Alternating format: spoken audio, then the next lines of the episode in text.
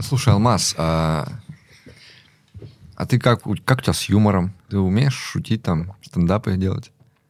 Э, я понимаю, к чему вы клоните. Да, да, давай, выкидывай, что надо сделать. Да мы тут подумали просто, что э, заменить Ну, говори, кое-кого. говори. Заменить кое-кого. Имена мы говорить не будем. Ну, да. Да, да, о- один персонаж. Уехал, понимаешь ли, от нас такой взял, тоже куда-то смотался. Самое главное, хрен кто поймет, какого именно члена команды мы имеем в виду. Абсолютно непонятно, да. Про какого азиата вы говорите? Не, ну вообще, конечно, Влад нас убьет, когда выпуск с тобой выйдет. Скажет, вы, вы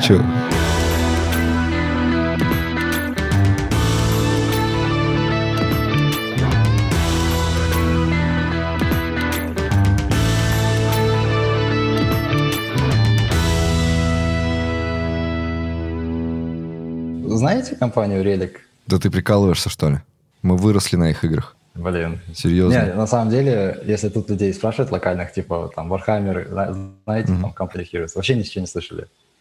Да ну Фига, нафиг. Company Да не может. тоже их? Да, Блин, да, да, это ты игра. Я А. думаю, вообще прям фанатели. Последний проект, короче, Microsoft купила команду нашу и дала сделать Age of Empires 4. Ага. Вот. Вообще звучит как бы прикольно, и на собесах я когда сидел, и мне там говорят, вот, у нас там Age of Empire, у нас там Java, я такой, о, круто, круто. Прихожу, а там опять этот кровавый Enterprise на Java написанный. Ну, короче, ладно. Ну слушай, ну а что ты хотел от геймдевного кода? Там вообще, наверное, кошмар. Там же все Там держится ужас, на там том, что ужас. мы делаем игру. Я, короче, понял, что вот когда работал там в банках или, ну, в каких-то там э, локальных компаниях, там было нормально. Вот. А я все время жаловался. И вот сейчас я пошел в геймдев, и я понял, как там все плохо. Блин, это, это- я сразу почувствовал такую разницу. Просто а, в банках же на собесах не рассказывают, что ты будешь делать. Ну, точнее, они рассказывают, но ты же не слушаешь. Ну, вообще, вообще даже не рассказывают, тебе просто говорят, тут команда твоя, ну и все, давай, присоединяйся. Сервисы будем делать, да. А в геймдеве, типа, люди выбирают по продукту, да? Э, Я не по продукту. Короче, у нас один бэкэнд на все игры. Мгм. Вот. Такой, знаете, прям большой-большой монолит. Вот. А у меня, короче, в Собесе, ой, не в Собесе, а в этом CV, последнее место работы, меня там на фрилансере взяли, и мне нужно было мигрировать старый Java backend на Мгм. новый. И они такие, а ты сможешь нам этот монолит, типа, поделать? Я такой, конечно, смогу. И они мне его сейчас дали, и я что-то даже не Подожди, знаю. Алмаз, я вот я правильно услышал один бэкэнд Мгм. на все их игры? Да. То есть А, один проект прямо, да? На поддерживающиеся. То есть вот старые Company of Heroes, они не поддерживаются. Ну, я понял, да. А, это типа сетевой код всякий, вот это что ли? Мгм. А, То Это есть, типа, у когда- тебя, вот- ты заходишь играть в, там, условно говоря, в новый Warhammer, мгм. и оттуда идут запросы на этот бэкэнд. И на другом компе играешь в какую-нибудь новую Company of Heroes, и оттуда туда же идут запросы, и там типа в коде такое. Просто отдельное... файлз, файлз, файлз, Допустим, если у тебя гигантский банк, то там тысячи человек. То есть там не будет такого, что какому-то одному чуваку сказали, а переделай нам бэкэнд. Или там одной команде. Там это типа настолько энтерпрайзно системы вот эти вот разработки выстроены, что это всегда огромное количество людей, email ов и так далее. Ага. А в геймдеве такое ощущение со стороны, как будто ну, не так много программистов. Вообще, да. Ну, в основном же все вот с универов, там, с курсов приходят, они же эти круды делают на HTML. Вот. А когда даешь там задание, ну, типа вот сетевое что-то написать, вот, никто не понимает. Вот даже если бэкэндеры, если им говоришь, там, вот как HTTP работает, они не понимают, потому что, ну, ты же не используешь это в повседневне, в повседневной жизни. Вот, а в геймдеве все это нужно. Там плюс еще, вот что мне нравится, там надо вот делать оптимизации, типа э, то, что я вот ничем, никогда не занимался, там надо garbage коллектор, чтобы быстрее работал, вот, менеджить память, потом там же все в кластерах, если ты там немного памяти э, засейвишь в одном ноде, у тебя как бы в конце месяца бизнес будет в большом плюсе. Мгм. Вот, ну, короче, хоть и Enterprise, зато вот такие моменты есть интересные очень. Прикольно. Слушай, а как ты вообще угодил туда? Куда? Вот ты, ты где? Ты Канаду? жил в Казахстане, да? Да. И такой сразу хренак, э, Ванкувер, Релик, все дела. Блин, Да, короче, место. это классная история. Э, Я так-то с универа вышел в девятнадцатом году. Ага. Типа вот я закончил бакалавр.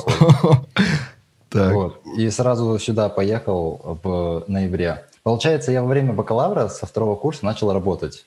Типа в, в IT. У меня там сначала я пошел в банк стажироваться. Вот. И там постажировался, и там чувак один в банке мне предложил пойти в свою старую работу бэкэндером, а я в банке был андроидщиком. Я такой, типа, андроид говно полнейшее, мне вообще не понравилось. Так, а, там, чтобы вы понимали, я месяц э, как color, цвет, цвет менял. Там, короче, кнопка надо было сделать красной. А, а надо было поддерживать какой-то старый Android. И вот тот код, который мы пишем, типа, сделай красный, он не работал. Я такой, ну, сделал if, типа, старая версия, вот так делай, else так. А у меня темлит такой, типа, я не, мне это не нравится, сделай так, чтобы было идиоматично. Я вот месяц искал, как сделать это идиоматично. Я Ну такой, как «Нет». это как? Ты делаешь специальный класс, там типа Color Resolver, и вот внутри него уже пишешь, если, если старый... Фактори, над фактори, абстрактный фактори еще вверх поставил. Это Вот, шутка короче, Android мне вообще не понравился. Это, это не шутка. Ну, типа, Блин, я посмеялся, ё-моё. ну, типа тебе говорят, сделай мати- идиоматично, ты написал какое-то говнокостыльное решение, и тебе говорят, сделай его идиоматично. Ты такой, ну хорошо, вынесу его в сервис, заинжекчу. Будет. Ну, блин, я студентом тогда был, я вообще вот эти паттерны ничего не понимал, я знал, что вот есть Java, и надо на Java писать. Вот. Ну, короче, Android мне не понравился, пошел на вот эту чувачка работу бэкэндером, там проработал, там тоже Java, вот, потом перешел, э, вот, типа, казахстанский веб-сайт, где ты там себе покупаешь компьютеры и так далее, Мгм. там проработал, там тоже ужасно было, потому что там весь бэкэнд написан на closed-source фигне, называется SubHybris. Это вот SAP-шная фигня, и source кода у тебя нету. В Stack Overflow вопросы ты не можешь постить по их этому лицензии. Если Ого. ты должен им на почту писать, ждать неделю, тебе что-то ответят, ты ничего не понял, потому что там, вот, знаете, 90% текста это типа «спасибо, что вы нам написали, бла-бла-бла». А ты такой, типа, а где ответ, типа, о чем мне делать? И ты такой, типа, ну, спасибо за ваш ответ, ну, типа, а где ответ? И, короче, вообще Ой, неприятно слушай, было. я, я был в такой ситуации, и это на самом деле может быть либо твоим даром, либо проклятием. Если вот тебя горит поработать и поделать, тогда вот так жить нельзя. Мгм. А если ты уже пришел отдохнуть, это идеально. Ты просто на любую проблему такой, ну, типа, все, я отправил запрос, смотрите, Жду. я жду. Ну, кстати, так и было. Я отправлю запрос, и там что-то читал свое, там, знаете, там, RX Java, вот таки- такие вещи. Ну, блин, я жду, что мне еще делать. Вот. Короче, тоже фигня полнейшая. Но потом э, я... Есть ап- сайт такой, называется Upwork. Там Слышал. резюме свое постишь, и как, как фрилансера, и тебя могут нанять, ты там трекаешь время, тебе за время дают деньги. Вот, я начал, я туда запостил резюме, просто запостил, потому что у меня препод в универе говорил, вот я там статьи пишу на английском, я такой, а там можно разработчиком быть? Он говорит, да, можно. Вот, я запостил, мне ответили, э, японская компания, и предложила мне зарплату в долларах. И я такой, вау. Такой, ладно, сейчас прошел собес. Вот, проработал там года два, вот, накопил денег, и вот, как универ закончил, поехал в Канаду. Ну и вот. вот Это, то есть ты здесь. пока работал, пока учился в универе, такой еще на японцев там баблишко поднял? Мгм. Слушай, какой, а? Чтобы вы понимали, когда у меня защита диплома была, это был примерно июнь, мне надо было поехать в Токио. э, короче, ну, вот, надо было все- всем разрабам там собраться и сделать презентацию для бизнес-части. То есть ты понимаешь, Вот, да, он я- работал не каким-то там разрабом, а вот таким ферзем, которого могут привести в Токио.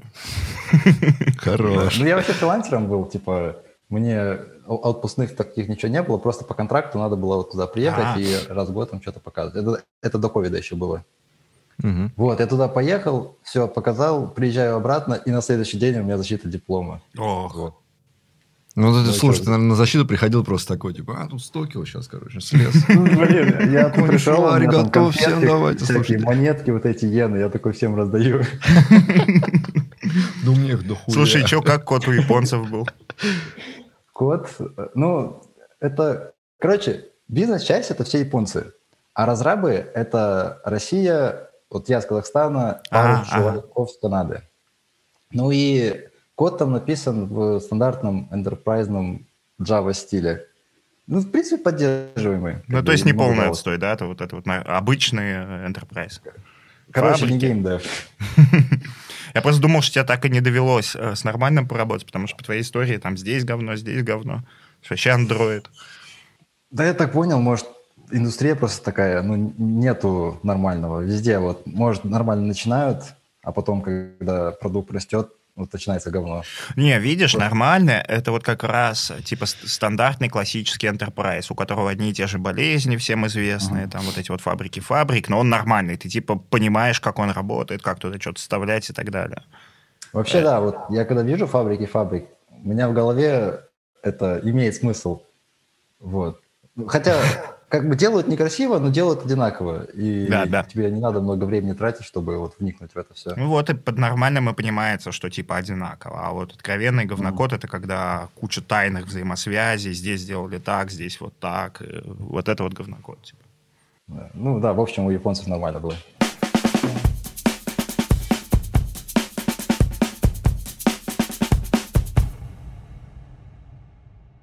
Э, Максим, привет. Я Артем, это Фил. Рада познакомиться. Привет, взаимно. Чем занимаешься в Райфе? А, Я дата-сайентист, ну или как это еще по-другому называется, аналитик по работе с данными. Мгм. Я Круто. вот, в общем-то, занимаюсь тем, что исследую различные данные, закономерности в них, э, ну и пытаюсь превратить это в какую-то пользу для банка. Ну, окей, мы в какой-то веке будем говорить не про работу, наконец-то. Рассказывай, что у тебя за хобби, чем спасаешься от работы? А, Да, у меня такое необычное, но в то же время распространенное в определенных кругах хобби — это саберфайтинг. Что? А, Что это такое? А, В общем-то, да, я бы сказал, что это такая вещь на стыке между фехтованием и театральным представлением. Это своего рода постановка битвы на световых мечах между определенного рода персонажами. Это могут быть э, ситхи, джедаи, еще кто-то, почему нет? Офигеть. Фил, ты всю жизнь мечтал вроде этим заниматься. Ну, почти. Типа, я мечтал быть настоящим ситхом. Ага. Но это тоже круто. это дальше, чем я продвинулся. То есть это как раньше толкаинисты устраивали в лесах побоище, только теперь эти звездные воинисты. В общем-то, можно сказать и так. Причем, э, я, наверное, скажу сразу, я этим профессионально пока что не занимаюсь, но хочу начать. Пока что это у меня на уровне каких-то ну, занятий самим с собой. То есть э, беру меч и пытаюсь по каким-то видео в Ютубе или по моментам из фильма повторить, попробовать, придумать что-то свое. То есть, подожди, в смысле профессионально? Этим профессионально прямо занимаются? Э, Да, а в Москве, насколько я знаю, есть, ну, как минимум одна студия, может быть, несколько, честно говоря, не настолько глубоко пока прошарен в этой теме. А, В общем-то, туда можно ходить, э, тренироваться, вплоть до того, что впоследствии, если показываешь хорошие результаты, Ага. тебя могут принять в такую группу, которая регулярно ездит на различного рода мероприятия и устраивает там как раз-таки такие представления, если это слово здесь применимо. Ну вот яркий пример. На чемпионате мира по фехтованию выступали ребята в образе Энакина Скайуокера и, э, собственно, Бивана. Они показывали битву на Мустафаре. Выглядело очень эффектно, очень пафосно и под прекрасную музыку. Фига кайф. А как ты это начал? Почему к этому пришел? Я впервые познакомился с вселенной Звездных войн, еще будучи школьником, я не помню уже точно, но, по-моему, это был класс третий или четвертый. Мне отец показал еще на кассете тогда э, первый фильм. Это, собственно, «Новая надежда» из э, так называемой основной трилогии. Вот, как-то я после этого втянулся, стал э, смотреть фильмы по этой вселенной, потом читать книги.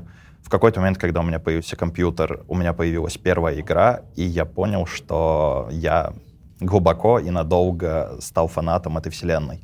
Мгм. Впоследствии стал изучать различного рода ресурсы, э, разговаривать с людьми, которые, ну, также глубоко горят этой э, вселенной, э, и в какой-то момент увидел магазин, который продает световые мечи, причем не э, пластиковые, которые, знаете, один раз ударишь, и он развалится, а такие хорошие, ну, не дешевые, но э, такие мечи, у которых металлическая рукоять, клинок, который может выдержать хороший удар.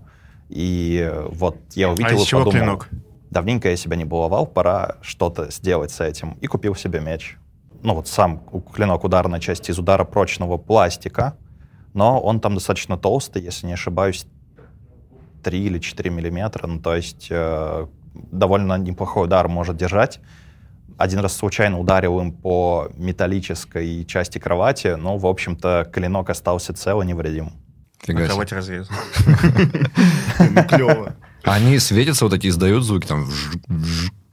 Э, Да, причем там, ну, есть разные модели, по крайней мере, в том магазине, который я знаю. Э, В общем-то, там можно меч э, взять подешевле. У него будут не такие крутые аудио и э, световые эффекты, но, тем не менее, какие-то базовые элементы отработать можно. Можно взять меч подороже, но в нем уже будет больше плюшек, таких как э, более точная синхронизация движений и звука, э, различные вспышки, э, звук э, выстрела бластера, силовые какие-то эффекты а-ля молния, силы и тому подобное. Офигеть. А ведь в оригинальных «Звездных войнах» у них тоже были настоящие они. Типа не компьютером нарисованные? А, Или как? Там вот в первой части было очень сложно, в первой, когда они, они дрались на каких-то тоже палки, подсве- ну, по- по-моему, они были подсвеченные.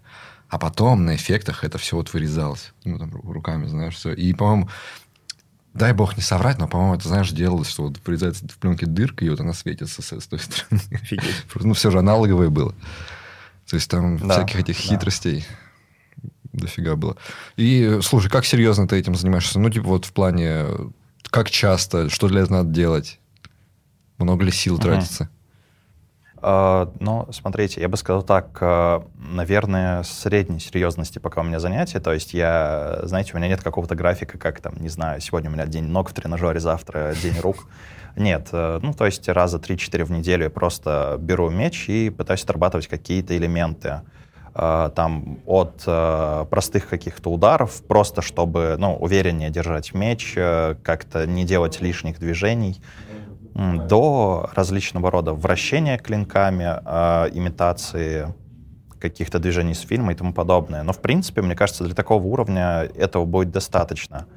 Э, Из дополнительных э, каких-то условий, но в идеале бы, конечно, иметь какое-то пространство с высокими потолками, потому что люстра, мне кажется, скоро меня не простит. Она уже пару раз ловила на себя Ага. э, плоды моих тренировок. И рано или поздно, мне кажется, мы с ней окончательно поссоримся, но пока что получается жить с ней в мире. Чисто практический вопрос. А если вдруг так сложится мир, что э, войдет снова в моду фехтования бои на мечах, у тебя прям будут уже нормальные боевые навыки, то есть этим прям можно пользоваться? Э, На текущем уровне однозначно нет. Ну, то есть э, я, наверное, буду чуть лучше, чем э, какой-нибудь мальчишка с двора, да, вот на таком уровне. Но если придется выходить в бой против того, кто этим занимался серьезно, ну, конечно, я не выстою. Но, как говорится, всегда есть к чему стремиться. И, в общем-то, я думаю, рано или поздно свой уровень я подниму. Мне кажется, механика боя на световых мечах, Мгм. если бы они были настоящие, она бы критически отличалась от механики боя на железных. Потому что лазер ничего не весит. Так, а- И тебе не надо, ну, типа, вот механика обычного фехтования, она очень завязана на то, что тебе надо сильный удар нанести. То есть ты всегда доткнешь до кого-то, но тебе надо сильно. А вот световым мечом тебе просто коснуться, ты победил. Так что если в мир придут световые мечи, Да. Ну, не зря же они в фильмах их именно так это Да. красиво машут туда-сюда. Ну, кроме «Новой надежды», конечно. Но, кстати, любопытный факт, на самом деле, прототипы световых мечей уже есть. Э, Наверняка видели ролики на Ютубе. Э, Ребята из Америки, если не ошибаюсь, сделали прототип на основе потока газа под давлением. В общем-то, все это дело выглядит, э, ну, как действительно световой меч. и в отличие от многих других прототипов не требует, э, ну вот именно в виде клинка, никакого стержня посередине. То есть там действительно есть э, что-то вроде рюкзака с э, сосудом для газа и рукоять. Собственно, это все. Из рукояти действительно по-честному выскакивает, как будто бы световой меч. Охренеть. И выглядит это достаточно эффектно. Но и недешево, к сожалению, пока что. И ну, еще... и вряд ли это, типа, сработает как в фильме. То есть ты представь себе поле боя, 100 автоматчиков, ты такой выскакиваешь. И взрываешься, да, сразу? Они меня застрелили. А еще они же в фильме, они, короче, друг об друга э, блокируют друг друга. А ни один из тех, которые мы на самом деле можем сделать, так себя вести не будет. Скорее всего.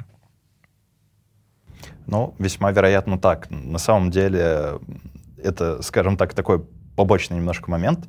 Я, на самом деле, еще аспирант э, по физике сейчас.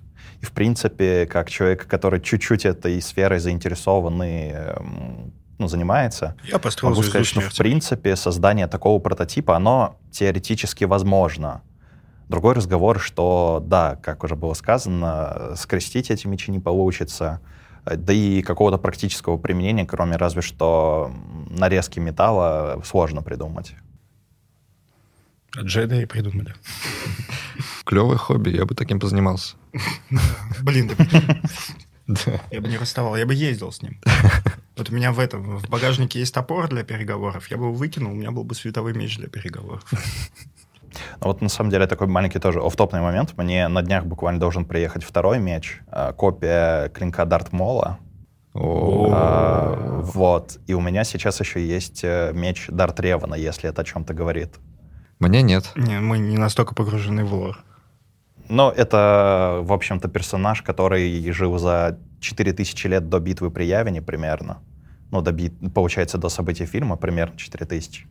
Вот. э, Ну, короче, да, скоро, я думаю, мы с соседом будем устраивать эпичные бои под э, непонятливые взгляды соседей.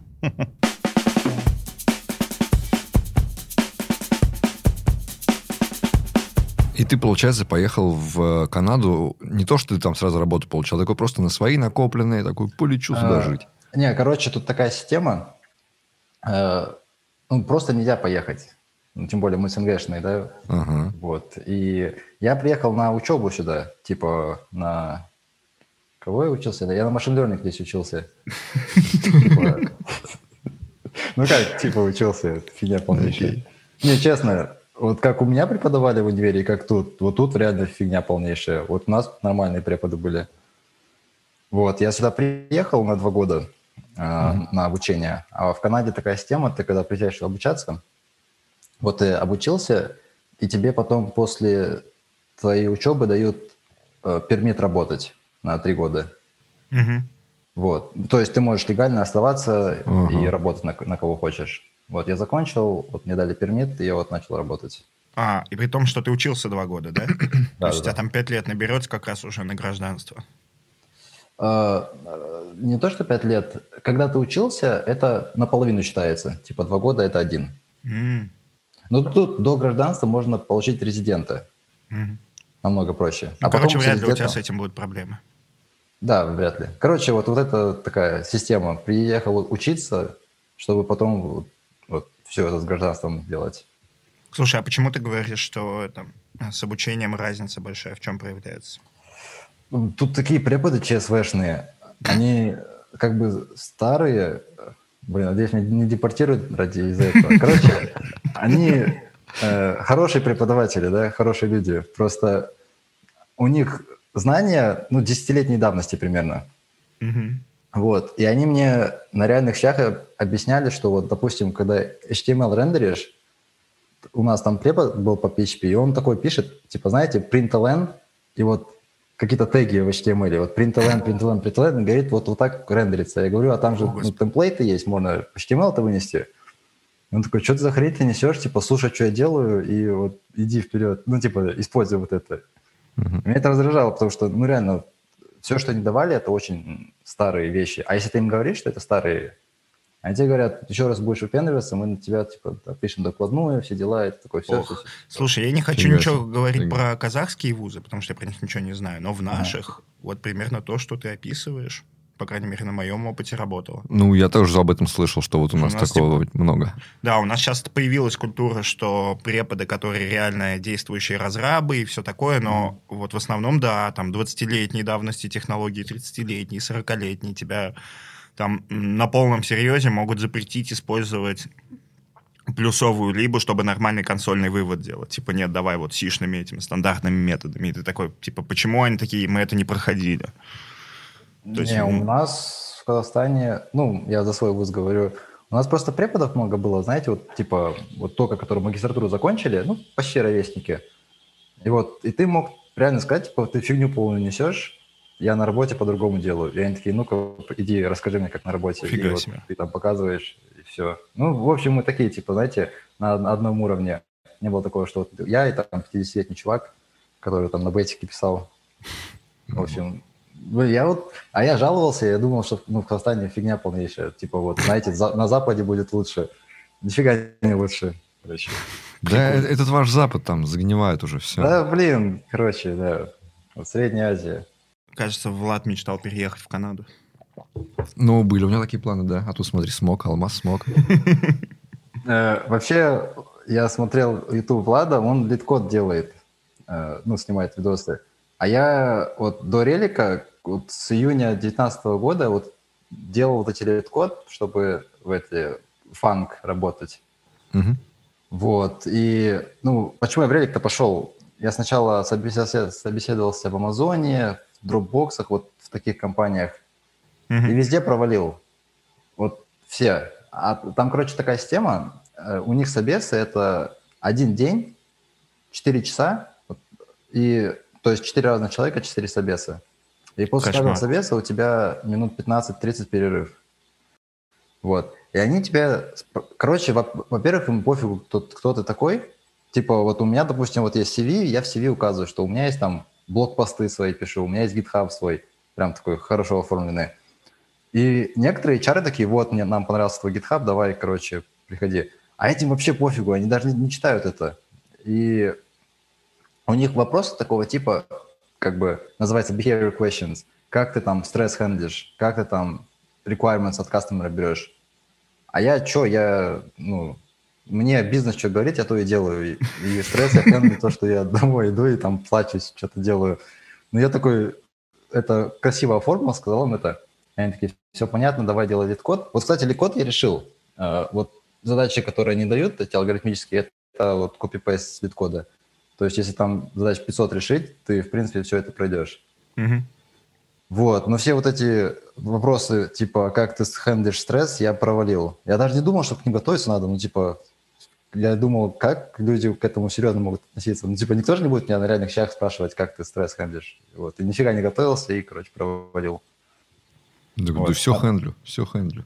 Какой стресс? Нет никакого стресса. Все Вот, дело. поэтому надо Владу сказать, чтобы он еще видосы не по лид-коду делал, а вот по таким вопросам, типа, как ты там requirements от кастомера берешь. А, ну вот смотри, все, все, пожалуйста, вот и конкурентное преимущество. Получается, что он уже в лид-кодах шарил, когда Влад еще только это задумался об этом. Типа Он уже, видишь, как там щелкал в Амазоне. Плюс он знает, что еще надо. Все, вот делаешь. Мы тебя берем, делаешь новое шоу. Блин, меня когда в это в галерее подготавливали к первому собесу с заказчиком, а это тоже иностранная большая компания, не та, про которую ты подумал. Вот, меня подготавливали вот к такому. Там были типа вопросы, как ты там э, справляешься с эстимейтами и так далее. И меня сначала в галерее спрашивали, как я сам думаю, я бы отвечал. Я ответил на 20 вопросов, мне такие, все вообще не так. Ну, там, типа, как ты избегаешь риска не угадать срок? Я такой, я прикидываю, сколько я буду это делать, и умножаю на 2. Мгм. Они такие, что ты несешь? Я такой, ну, ну, мы же так делаем. Они такие, это да, но что ты несешь? Так, а как надо? Ой, типа использовать свой опыт там. Там нет правильного ответа, есть правильные пути ответа. Проконсультироваться с коллегами, посмотреть, как вы делали подобные задачи ранее. Подумать, какие могут... Ну, короче, вот просто Ну, воду короче, в льешь. итоге так и займет, да? То же самое, только умножить на. Э, Да, но там, там же фигня в том, что, типа, очень много неверных вещей, которые ты можешь сказать. А верных как бы нет. Ну, ти- типа, ты, главное, не попасть в антипаттерны и просто не молчать. Ну, а ты на чем валился? Он Я не знаю. стресс. А, Они не говорят тебе фидбэка. Они говорят, Серьезно? ты провалился. Ну, из-за того, что я решил LeetCode, Ага. я думаю, единственный вариант – это вот эти э, вопросы бихевиорские. Потому что ну, на них я реально плохо ответил. На эти надо было просто говорить, там, как эстимейтить. Я говорю, надо сделать больше митингов, а они такие, все, принят. Больше митингов. Так можно на все ответить. Да. И что, переживал? Переживал, что зафакапил эти собесы? Вообще, да, типа, ну, блин, я столько времени на этот LeetCode потратил. А там, ну, что вы понимали, решаешь задачку, не поним... я, у меня с алгоритмами, не, не- я не такой, что, типа, вот там в Яндексах работать, как Влад, кстати. Вот, я просто запоминаю, как это делать. Если такой же вопрос приходит, я такой, окей, я, я что-то подобное решал. Вот, а там такие задачки, которые, вот я не могу решить, я иду ответ смотреть, я читаю ответ, я его не понимаю, Мгм. Потом я беру такую А4 листок, начинаю все это рисовать. Такой, ладно, плюс-минус понял. Но я понимаю, что через завтра, ну, через пару дней я забуду. Поэтому я прихожу опять к этому вопросу через неделю и опять начинаю все это чертить, чтобы ну, в голове осталось. Прямо надрачиваешь, короче, да? Да, да, да. И вот, полгода прошло, ничего не получилось, но зато я могу еще раз попробовать через пару лет. Так, просто для себя. Как бы великий Сходи Асан, в Яндекс, разъеби там всех, а когда они тебе пришлют офер, такой, а вы мне не нужны. Такие, ну ты же так хорошо решаешь наши задачки. Ну, можно, да. Ну, пока в релике нормально, мне все нравится. А прикинь, вот э, Влад, Влад у нас сейчас сидит на карантине в Стамбуле, и его никуда не выпускают из одной маленькой комнаты. И он там будет сидеть неделю. Прикинь, сейчас ему просто трансляцию включить, вот мы тут записываемся. Он нам просто написал, что такой, я две недели не смогу там дальше снимать шоу. Мы такие, сейчас ему напишем, да какие проблемы. брат?» Не переживай. Это как на в который Амазоне мне сказали, все вы replaceable, типа, тебя не наймем, еще там тысяча человек будет вместо тебя. Я такой, ну, спасибо. Кошмар.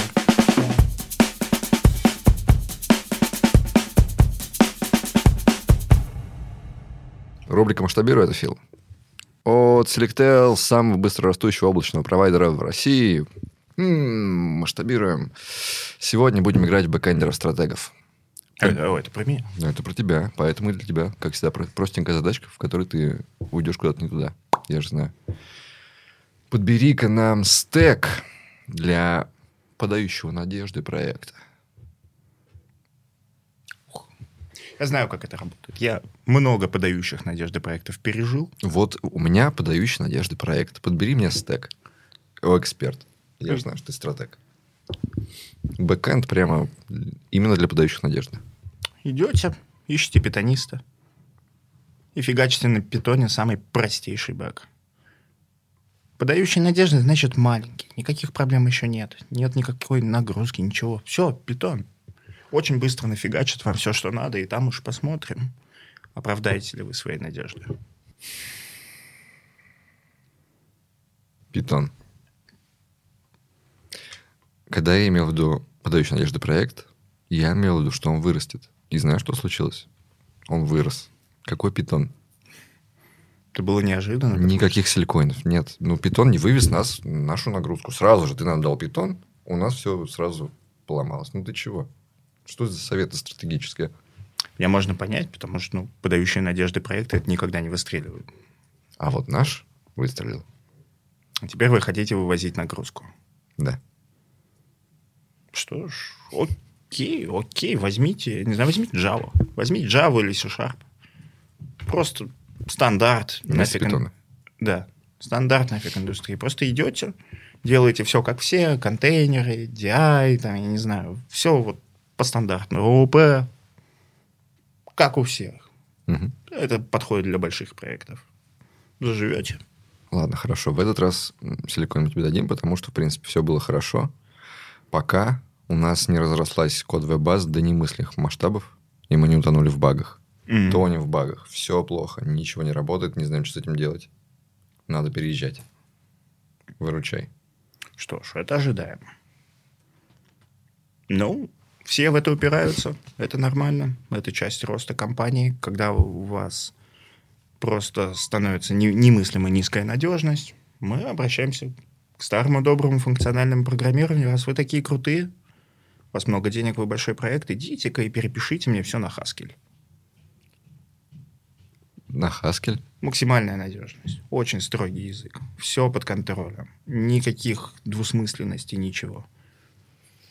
Швейцарские банки пишутся на Haskell. А знаешь почему? Потому Почему? что если они что-то там где-то не так посчитают, начнутся проблемы.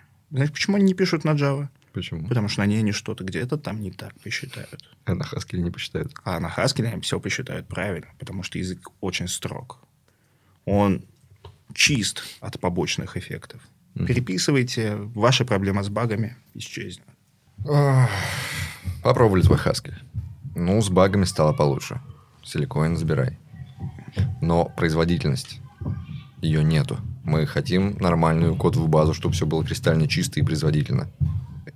То есть вы Да. хотите и красиво, и чтобы летало. Красиво, летало, и вот без этих вот всего, что было раньше. Нет, все, ничего не подходит в итоге. Опять надо переезжать. Вы сильно выросли, и ваши запросы. Ты не представляешь, насколько. Что ж, я рекомендую вам Rust. Язык Вау. очень близкий по строгости к Haskell. Мгм. из, э, из быстрых и мейнстримных относительно. При этом производительный, шикарный, красивый, понятный. Все можно будет сделать на нем быстро, красиво, мощно.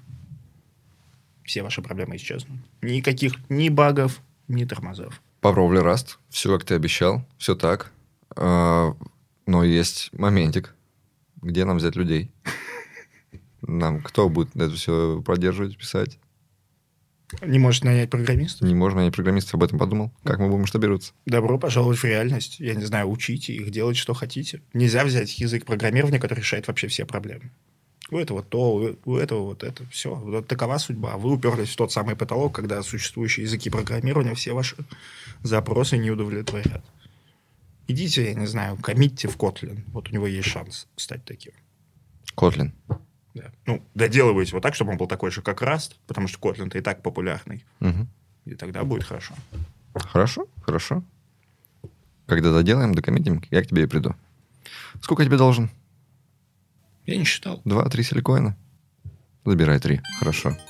Прошлись по всем языкам, все попробовали. Ладно. Я напомню тебе, что эту рубрику поддерживает Selectel, самый быстро растущий облачный провайдер России, который подходит для любых проектов. Маленьких, больших, средненьких, сложных, простых, для стартапов, для супертехнологичных э, компаний.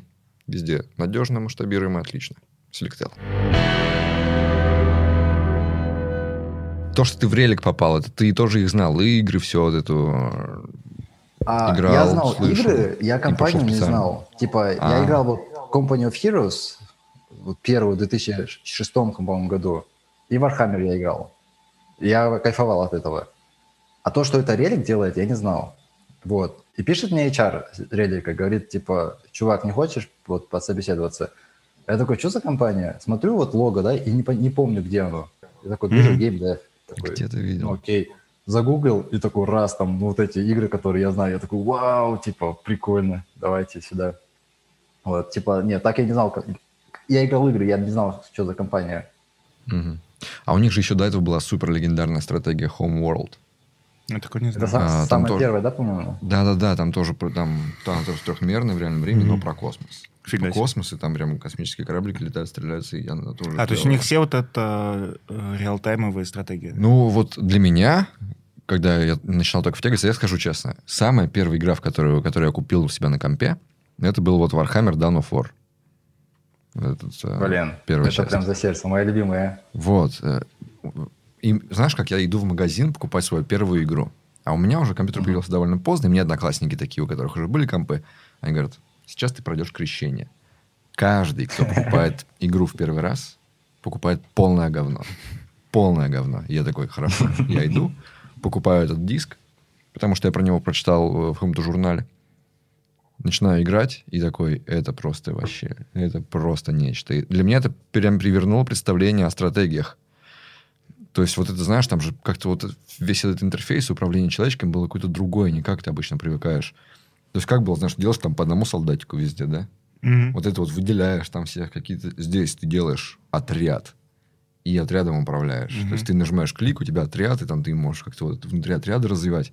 Ну и в целом она была какая-то такая, блин, клевая. Ну, она еще, да, у нее дух такой. вот. Дух вообще, вот это знаешь.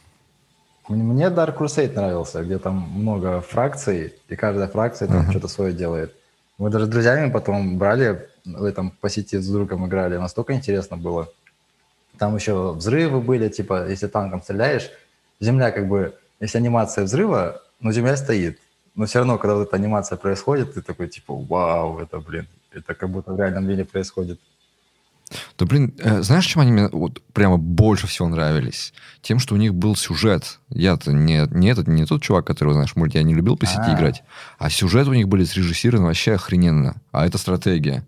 И у меня прямо столько моментов запомнилось. Типа, знаешь, там вот в этом, в дополнении, в зимнем, там какое-то какое-то космическое оружие древнее лежит, и ты против, вокруг него выстраиваешь оборону, и тебя атакуют куч- куча этих зомби каких-то зеленых, механических.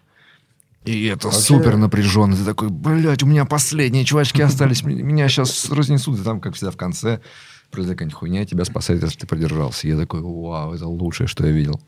Не, вот вселенную они, кстати, круто спроектировали. Вот, типа, там же как, типа, империя людей. А, ну хаос. это, это не их, это они по лицензии делали. То есть э, Warhammer это вообще какая-то настолка была. А, Кстати, да? это, да, игрушечки продают, там игрушечки разукрашивают. Тут у них такой бизнес. А, продавать ну, настолки это и игрушки. Я об этом не знал. И они продают лицензии на компьютерные игры. Блин, а я думал, это разрабы сидели такие, придумывали, вот, можно там то сделать, то-то. Я уже охренел, типа, как у вас все это в голове поместилось? Да.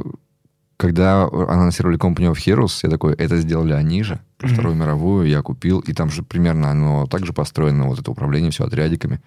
Тоже кайфовал, Блин, это вообще первая это, а, игра про вторую, вторую мировую, которая мне зашла, кроме там а, детских лет, когда ты в колду ходишь, там всех Мгм. мочишь. Это нифига себе. Она такая супер тактическая. Вот это все. В Company of Heroes тоже играл, да? Первую часть, потом не играл. Блин, я играл по сетке, короче, с чуваками, с друзьями. Там была карта с э, два моста и брод. Я заставлял друзей играть вдвоем против меня одного, и мы договаривались, что я взрываю два моста. И один героически обороняю от них брод. А так как ресурсов у меня, естественно, вдвое больше, они просто ненавидели так со мной играть. Я такой, вы вдвоем ничего не можете мне сделать. Хитро, И просто убивал их постоянно. Ну, то есть я не мог тоже их победить, естественно, я же один. Ну, вот они просто часами насиловали этот мой брод. Я убивал просто тысячи их солдат. Это было невероятно эгоцентрично. Да. Не, Стратегии я плохо играю, на самом деле. Мне просто нравится вот ботов поставить, каких-то тупых, набрать большую армию, и просто вот пойти и снести их один, одной волной. Да, да. а вот. стоять там вот по миллиметру, мне не хватает терпения. Я вот хочу набрать большую армию, у меня там пока вышки будут оборонять, и потом так раз, и все, ты победил. Только так я играл всегда, Да, ну, с, комп- да. с компом, если. А это вообще-то... э, Я всегда старался убежать от ощущения, что в игру надо уметь играть. Ну, типа, вот зачем мне это нужно? Я хочу кайфовать, я хочу как супергерой всех побеждать. Просто э, стратегия вот такая, она тебе такой классный путь строит. Вот ты такой пришел в какое-то голое место, строишь в ней свою зону комфорта, и тебе в ней так тепло и хорошо, на периметре пушки, а ты такой здесь ходишь, любуешься своими домиками, там еще, как знаешь, красиво все обставляешь, чтобы там ровненько стояли Мгм. домики, потом такой, надо выйти отсюда из своей скорлупы и пойти всех нахер. Выйти из зоны комфорта. Да. Я еще в каких мог, я гуглил, как, короче, уничтожать эти лимиты на юнитов, потому что в старых играх часто буквально просто TXT файл с настройками лежал, Мгм. Просто вот просто ты заходишь в папку с игрой, и там лежит файл с константами какими-то игровыми. И там максимум юнитов написано типа 100, я такой 10 тысяч. Ну, естественно, комп этого не выдерживал, но так прикольно было, что ты можешь просто... Я такой думал, фига, я программист. А типа мне было лет 8. А я, когда начинал программирование, я тупой был, я вообще не понимал, что за вот эти, знаете, терминал вылазит, и там что-то написано, я, у меня это вынос Мгм. мозга, я не понял, что за фигня. Вот, я записался на курсы по плюсам, вот, и там чувак говорит, давайте, короче, хакать GTA какой-то старый.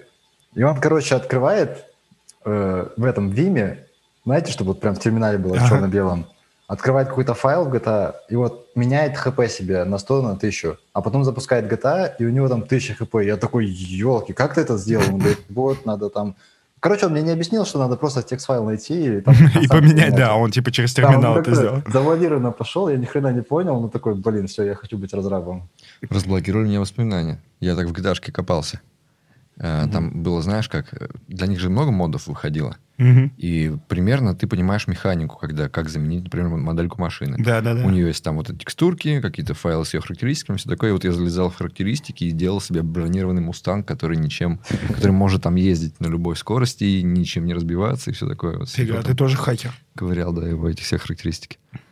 Да-да, было дело. Так себя клево от этого чувствуешь, ты такой, я модернизировал игру. Я так в какой-то момент решил сделать свою игру на основе существующих, а потом понял, что, ну, типа, нет. На самом деле я просто поменял музыку. У меня в Обливионе так было, я заходил на арену, а у меня там была Ага. музыка.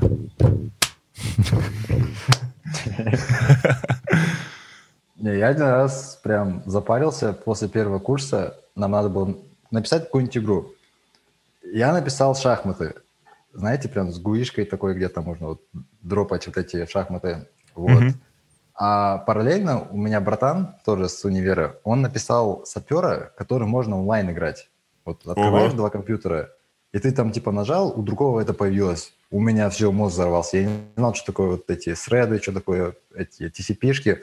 Я спросил, как ты это сделал. Он мне показал примерно код. Я не понял, как он работает, но примерно понял, что надо писать. И вот взял, короче, и фелсами нахерачил себе шахматы, где когда ты дропаешь, второй не может дропать, он тебя ждет. Вот. И мы сидели играли, а мы на винде играли друг другом. Ну, типа, все, разработчики, да, игры делаем. А потом на винде какой-то патч вышел, и он тебе порты блокировал на, на, короче, удаленный э, access. А мы не поняли, что это такое, он просто перестал работать. А не знаешь же, что гуглить? Ты пишешь, не работает. А что не работает? И вот. А потом, я, когда уже в Linux перешел, я понял, что вот надо было просто порт открыть. Мгм, мгм. Но можно было на локалхосте открыть вот два окошка и вот сам собой играть. Я Ну, понял, это. Так интересно. Прикольно. Блин, слушай, ты так говоришь, написал шахматы на EFLs, просто первая э, прога, которую я стал писать, когда понял, что я хоть что-то могу написать, это шахматы, и я просто там заебался. То есть я написал 6 тысяч строк кода, и у меня все это еще не работало. То есть я, видимо, Челси с какого-то супер не писал- того конца подошел, и я прям мучился. Ага. Я месяцами вносил туда изменения, и у меня, блин, постоянно какие-то баги всплывали и все такое. А когда я стал пытаться ИИ туда какой-то запихать, это вообще Ой, просто... Короче, у меня больше всего была проблема, вот, вот есть гуишка, и там вот шахмата. И я ставил if else, что вот если ты эту шахмату берешь, и куда ты ее можешь поставить, типа x, y координаты. Вот я не понял, как это делать нормальным путем, я просто вот взял мышкой, откликал всю карту, чтобы у меня в сяутах там вот писали все координаты, и просто сидел, писал if, там, x, О, плюс Господи. y, этого. У меня там на 2000 строк это, но оно работало прям как конфетка. Вот ты не мог вообще никуда выйти. Ты вот был ограничен моими файлами. Нет, а я, понимаешь, я как-то подсознательно понимал, что так делать не надо, и пытался какую-то... Какую... Когда, когда неделя прошла, я понял, что я херню какой-то страдаю, но уже неделя прошла, нельзя же, типа, просто так жизнь тратить, надо, надо это делать. Даже если бы час прошел такой, ну я уже час работал. Блин, а у меня есть знакомый взрослый разработчик, который на днях с похожей проблемой столкнулся, когда он не смог уловить закономерность. А Она есть. А он этого не понял. Ага. И он начал вот так вот ебенить FLS, но он же взрослый разработчик, он такой, ага. И он, короче, просто нагенерил. Он написал код, который это нагенерил, но закономерность так и не уловил, блядь. А, Что-то сделать по-человечески. Да, да, да. То есть он такой, ну, типа, автоматизированно же, а у него тоже там, ну, типа, тысячи ифелсов. Просто ге- генернул и все. Слушайте, я помню, в первом Dawn of War вот тоже разблокировалось. Был файл этот, readme, Ага. и там прямо была инструкция, куда надо залезть, какой файл, и какие настройки поменять, чтобы там типа подтянуть графику, если у тебя компьютер еще лучше, чем позволяют их максимальные требования. Прикольно. Реально было. Красиво. Нормальный такой костыль. Блин, мне так нравится это... типа, вообще мой путь в хоть какое-то программирование начался с этих, с редакторов карт всяких. То есть там в А, Варкрафте? героях четвертых, варкрафтах и так далее. И ты такой, типа, нифига себе, что с этой игрой можно провернуть. Я видел, как чувак, типа, сделал на карте Варкрафта космические сражения.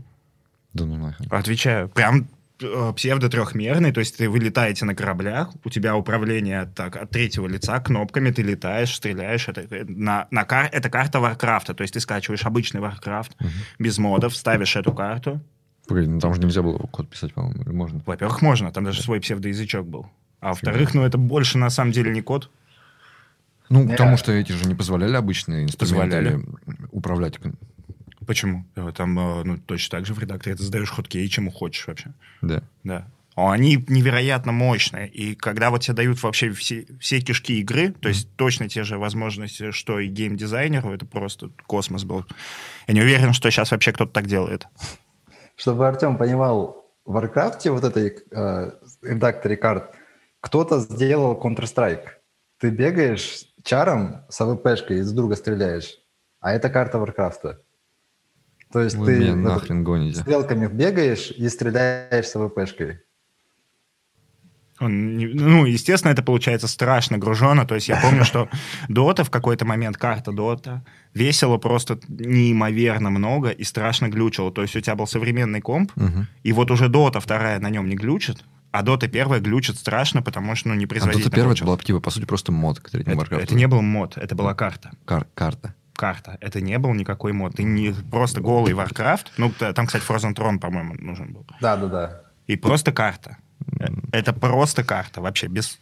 Блин, не хотел бы я быть в команде ее разработки. Ты писаешься?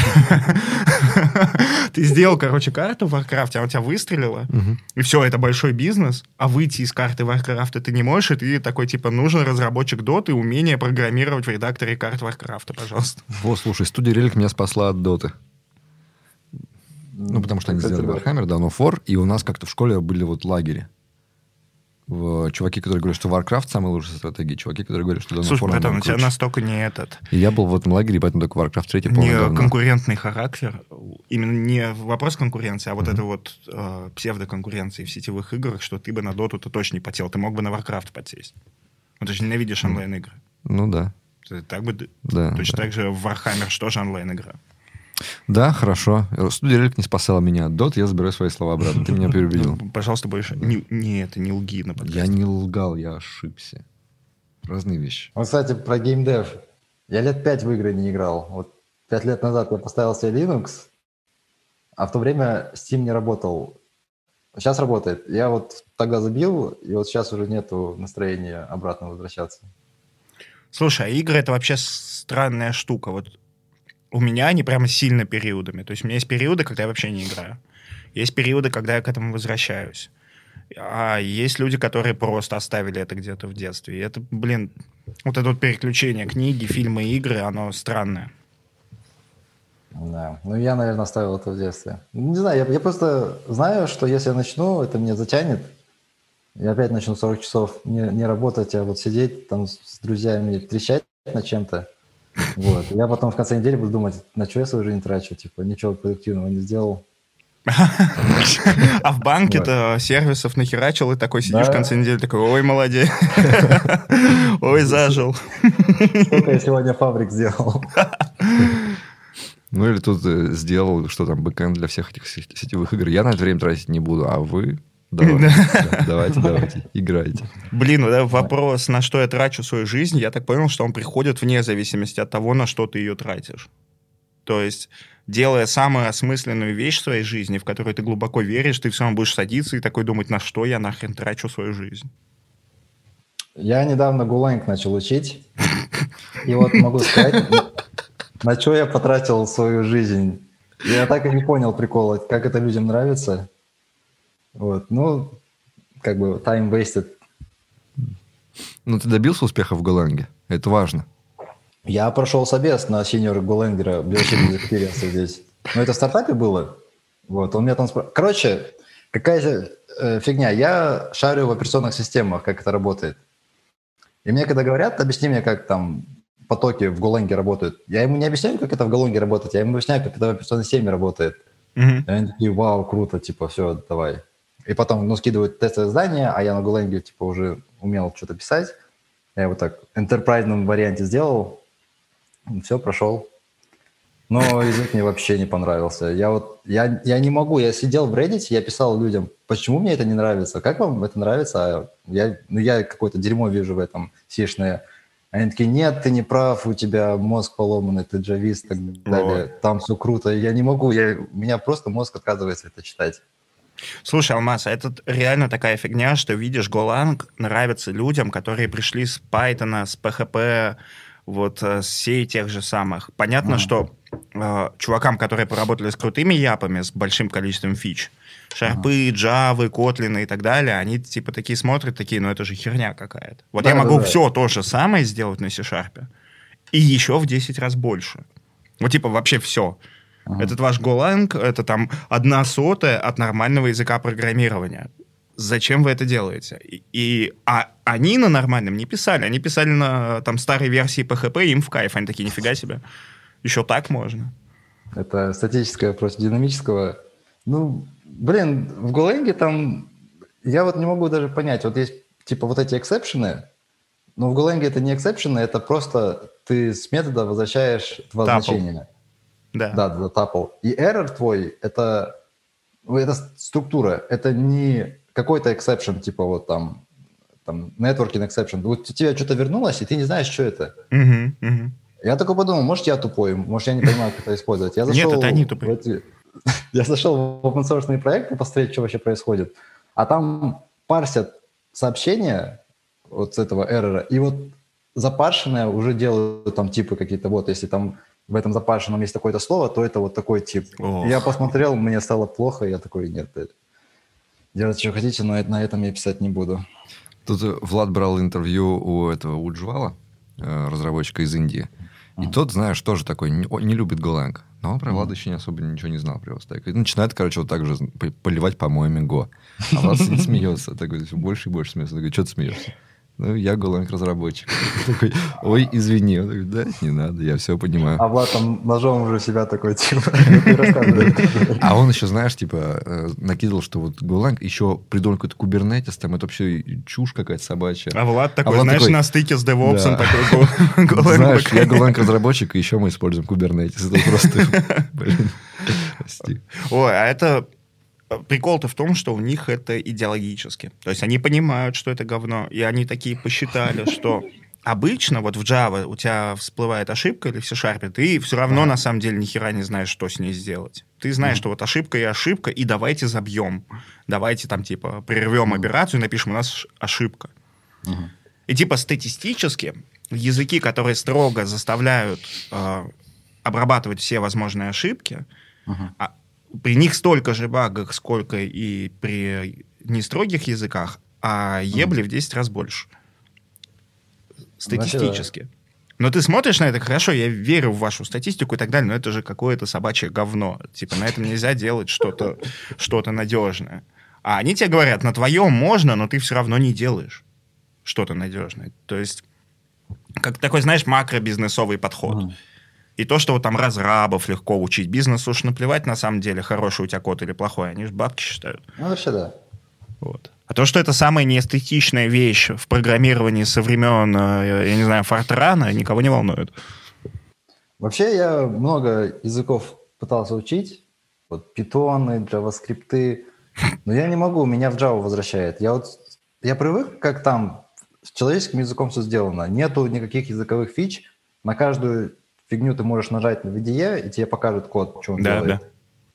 А когда мне дают какие-то ключевые слова, которые я не понимаю, и каждый раз надо их гуглить, какие-то вот, динамическое типизирование в питоне, я не могу, у меня все равно в Java возвращается время.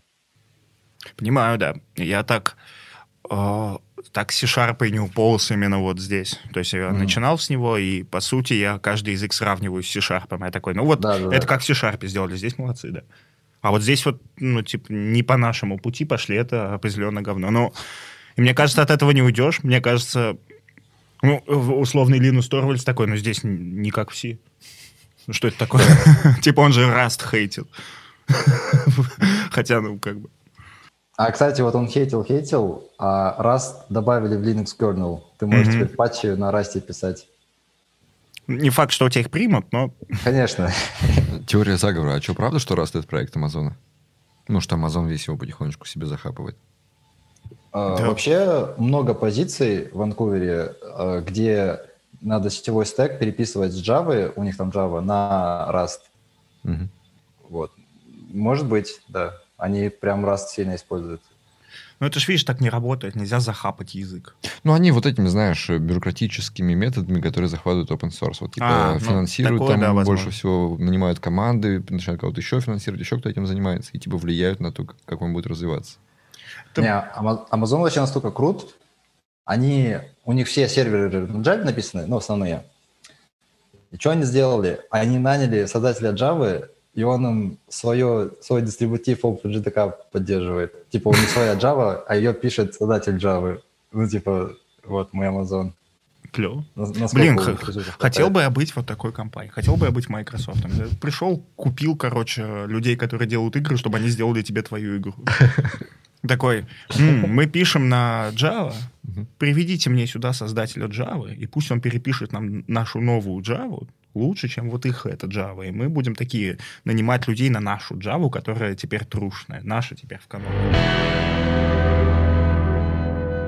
Я так понимаю, что когда вот э, в геймдеве делаешь вот эти бэкэнды сетевые, это еще не та самая страшная штука, про которую все говорят обычно.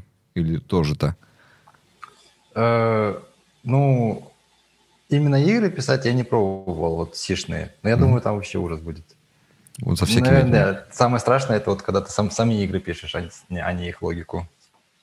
Да, всякую- логика-то, это же... Игры, они же, видишь, под выпуск. Мгм. То есть вообще все штуки, которые делаются так, что вот сейчас мы ее делаем, вот тогда выпускаемся, год поддерживаем, а потом делаем новую, Мгм. их, ну, типа, и нет смысла-то делать вот масштабируемо, гибко, хорошо и так далее, потому что нет такой проблемы. Не будешь ты 10 лет эту кодовую базу развивать, а бэкэнд будешь. Все разные разработки вообще. Ну, та- там же еще плюсы, я не хочу на плюсах писать. Где плюсы, там всегда больно. Вообще, когда чувак говорит, что он бэкэндер в геймдеве, он-то, в принципе-то, и не в геймдеве. Потому что, ну, там есть специфика, но в основном это бэкэнд. Бэкэнд-специфика. Я не думаю, что, условно говоря, бэкэнд Твиттера как-то идеологически отличается от бэкэнда какой-нибудь там MMO. Ну, для кликбейта можно сказать, типа, геймдев, и там в скобочках маленьким шрифтом бэкэндер. Блин, людям-то, которые хотят в геймдев, мне кажется, все равно. Они же, типа, просто хотят быть причастными. Мне вообще не кажется, что э, если ты программист в геймдеве, то ты же, по сути, не делаешь игры, ты пишешь код. Игры делают геймдизайнеры, вот эти вот все чуваки. Вообще, да. Не, вообще мне больше нравится э, вот заниматься оптимизациями. Вот я знаю, что насколько это бесполезно, но вот копать, типа, как что-то работает, как сделать это быстрее, там на наносекунды, которые нафиг никому не сдались, вот мне вообще кайф сидеть и вот долбить вот эти темы. В Java мире есть такой человек, Алексей Шепелев, Мгм. он в Jack.ru, ну, во вс- всяких конференциях делает э, рассказы, а он Java пишет, garbage коллекторы для Java. И у меня, короче, какой план? Я его смотрю раз в год, вот все его вот эти конференции. Ни хрена не понимаю, что он говорит. И такой, ладно, через год посмотрю и посмотрим, сколько я понял. Такой раз через год посмотрел, о, плюс 5% я примерно понял, о чем он говорит. Потом еще через год такой, ой, еще 5%. Вот, и вот он все что-то рассказывает, это капец интересно. Типа, это не круды, это вот именно как твоя система работает, как, ну, как Java работает. Это классно. Прям такой кайф это, кайф это слушать. И охота на работе, на самом деле, это применять. Как бы, ну, не зря же время тратишь. Слушай, а не А это- думал тогда пойти туда, где это делают? Э, Я хотел пойти в Red Hat, вот он работает в Red Hat. Вот, я подался, я побеседовал с HR, но они не поняли, что я за человек. Я им объяснил, типа, вот, я там, мне Java нравится, я хотел бы писать для нее. Но у меня CV же такое, типа, я вот выпустился в 19-м, два года тут, типа, Мгм. тоже в универе. И вот сейчас иду и говорю, типа, я хорошо знаю Java. Они такой, типа, «М, я, я не понял, как это. И, ну, в общем, меня не взяли. Может, через лет 5-10 такой возьму PhD и пойду Java пилить. Я бы хотел сейчас сказать, что через 5-10 лет Java умрет, но она ведь никуда не денется. Никогда не умрет. Ну, даже Kotlin же есть. Он все равно на не саму Java писать, а вот именно JVM. runtime, runtime на Java, да. Прикольно. У меня был период жизни, когда я думал, что мне это будет интересно. А потом я что-то увидел этот гигантский океан бесконечных знаний, который всегда увеличивается. И такой, о То есть, когда ты читаешь гигантский, просто гигантский, суперсложный доклад про то, как оптимизировать какую-то мельчайшую хуйнюшку просто. И ты такой, ну... А может быть, это, ну, хрен с ней? Не, вообще такие вещи иногда помогают. Э, Вот, допустим, э, вот я на JavaScript не писал, но я знаю, что вот там Node.js есть, и он типа асинхронный. И я всю жизнь думал, а что это значит? Ну, типа, почему я на Java не могу это делать? Он, наоборот, И- синхронный. А? Синхронный же, наоборот. Node.js. Да, там все в, типа, э, ну, раньше было, вот про него говорили, что он синхронный, потому что все выполнялось в одном потоке. Просто ты не, не мог создать свои, и ты э, жил, как будто нет многопоточности. Вот, а я думал, а почему мы на Java не можем это сделать? Ну, типа, вот почему Node.js это умеет, а вот я не умею. Мгм. А я гуглю, и мне говорят, вот, асинхронно не блокирующий. Я такой, да-да-да, как это работает? Ну вот, вот API. Я такой, нет, ну понятно, а как это работает? И ни хрена не нашел ответа. И мне пришлось прям в Linux лезть, вот взять Node.js, отдебажить его так, чтобы он тебе показал все линуксовые команды, которые он делает, и отдебажить Java, и посмотреть, что, как, чем они отличаются. И оказывается, на Java это тоже можно сделать. Отличается все системными вызовами. И у Linux есть такой системный вызов, который ты ему даешь запрос, типа, дай мне сокеты, у которых есть дата. Мгм. А он тебе сразу отвечает, типа, есть сокеты или нет. Если нету, то ты вот ивент-лупом дальше идешь. И вот когда мне вот этот сишный код показали, у меня прям все на свои места. Типа, что такое Node.js, как он работает, и что такое Java. Я такой, такой, ладно, ну, системные вызовы. А Java так умеет, а Каста умеет. И просто не рекламирует это так, как Node.js. Я такой, блин, все, я, у меня теперь next level, я теперь понимаю, что такое синхронное.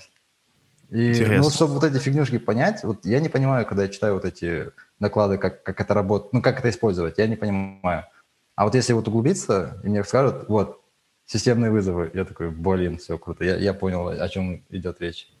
Это так, но тут видишь, тут э, реально бесконечность этих вещей. То есть ты Всё напишешь глубже там глубже. простой листинг, там, ну, я не знаю, типа кода, который там читает из файла. И начнешь разбираться, и такой, я не знаю, как это на самом деле работает, Да, не да, знаю, да. как это, не знаю, как это, не знаю, как это. И в каждом из этих вещей еще 10 тысяч вещей, которые ты не знаешь, как работать. И в каждой из них, в свою очередь, еще сотни вещей. И, типа, Это же можно, наоборот, мотивировать. Ты такой, ты всегда будешь ну, тебе Получать- всегда есть что... получать вот это открытие. Вау, я Да. понял. Да. Не, Меня са- прикалывает, самое что больное- есть... Самое больное... Мгм. Ай, sorry, Гарри. Говори. Ты гость. Самое больное, это когда ты читаешь, как это работает, а там 10 статей, и каждая статья друг другу противоречит. Ты такой... ну, Особенно в Java так прикольно. Говорят тебе, вот как там, не знаю, конкурентная хэшмэпа работает.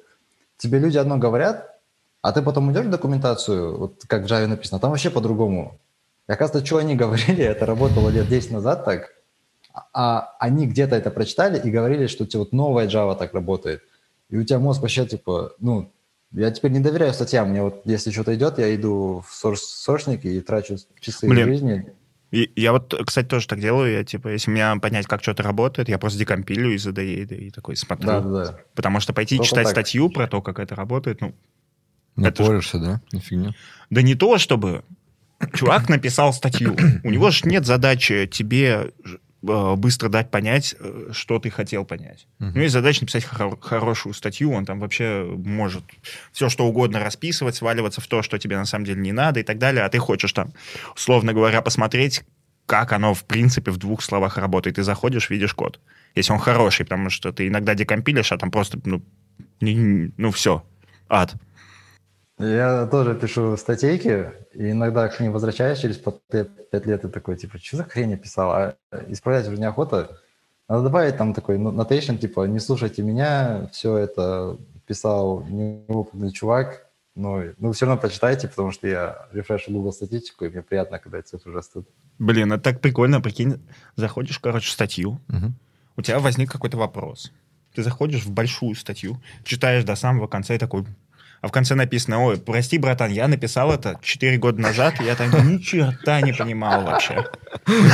А он еще тетрадкой сидел, там выписывал. А чувак, типа, заставил себя, выделил время, чтобы поучиться, да, пришел в конце. Все, что сверху, полная лажа. Ну, зато поймет, что надо сошники читать, а не, а не статьям доверять. Mm-hmm. Меня прикалывает в дотнете просто два периода, его одно дело пилили сишники, которые пишут код, как пишут сишники. А потом стали нормальные ребята. И ты, типа, можешь наткнуться на декомпильный код вот с тех времен, а можешь на нормальных. И вот если ты наткнулся на тот, ты все ничего не поймешь. Типа код garbage коллектора дотнетного, это вот там, десятитысячная портянка на C++, в которой миллиарды год-ту ну, там понятно, что там все оптимизировано и так далее, там вообще ничего не понятно. Ну, типа, как я пойму, как работают 10 тысяч строк кода? Не, это вот написано на C, это и так непонятно. А вот в Java, вот взять стандартную библиотеку, вот эти листы, которые тебе дают, ты их читаешь, тебе ни хрена непонятно, потому что там вот это же прикол есть, backward compatibility, то, что вот то, что mm-hmm. раньше были версии, они должны поддерживаться. И у тебя там строки, э, там класс какой-то, и там написано, а он не используется как бы, ну, вот для сериализации он нужен. Ты такой, ладно. И что дальше что-то читаешь, такой, вот этот кусок кода, он как бы не нужен. Но он типа раньше где-то использовался, мы там access неправильно дали. И вот ты читаешь эти исходники Java, они так отвратительно написаны. Ну, как бы понятно почему. Mm-hmm. Но вот читать их не самое приятное дело. Хотя скилл-то полезный, да? Скилл полезный. Все равно тебя на себе спросят, типа, а заходил ли ты в сошники Java? Такой, да, заходил. Мне там не понравилось. Кстати, чтобы так отвечать, туда не обязательно заходить. Я уже, уже, если меня спросят на собесе, заходил ли я. Вот куда там надо заходить? В Garbage Collector. Заходил я в Garbage заходил, мне там не понравилось. Кругом мусор. Все, кругом мусор.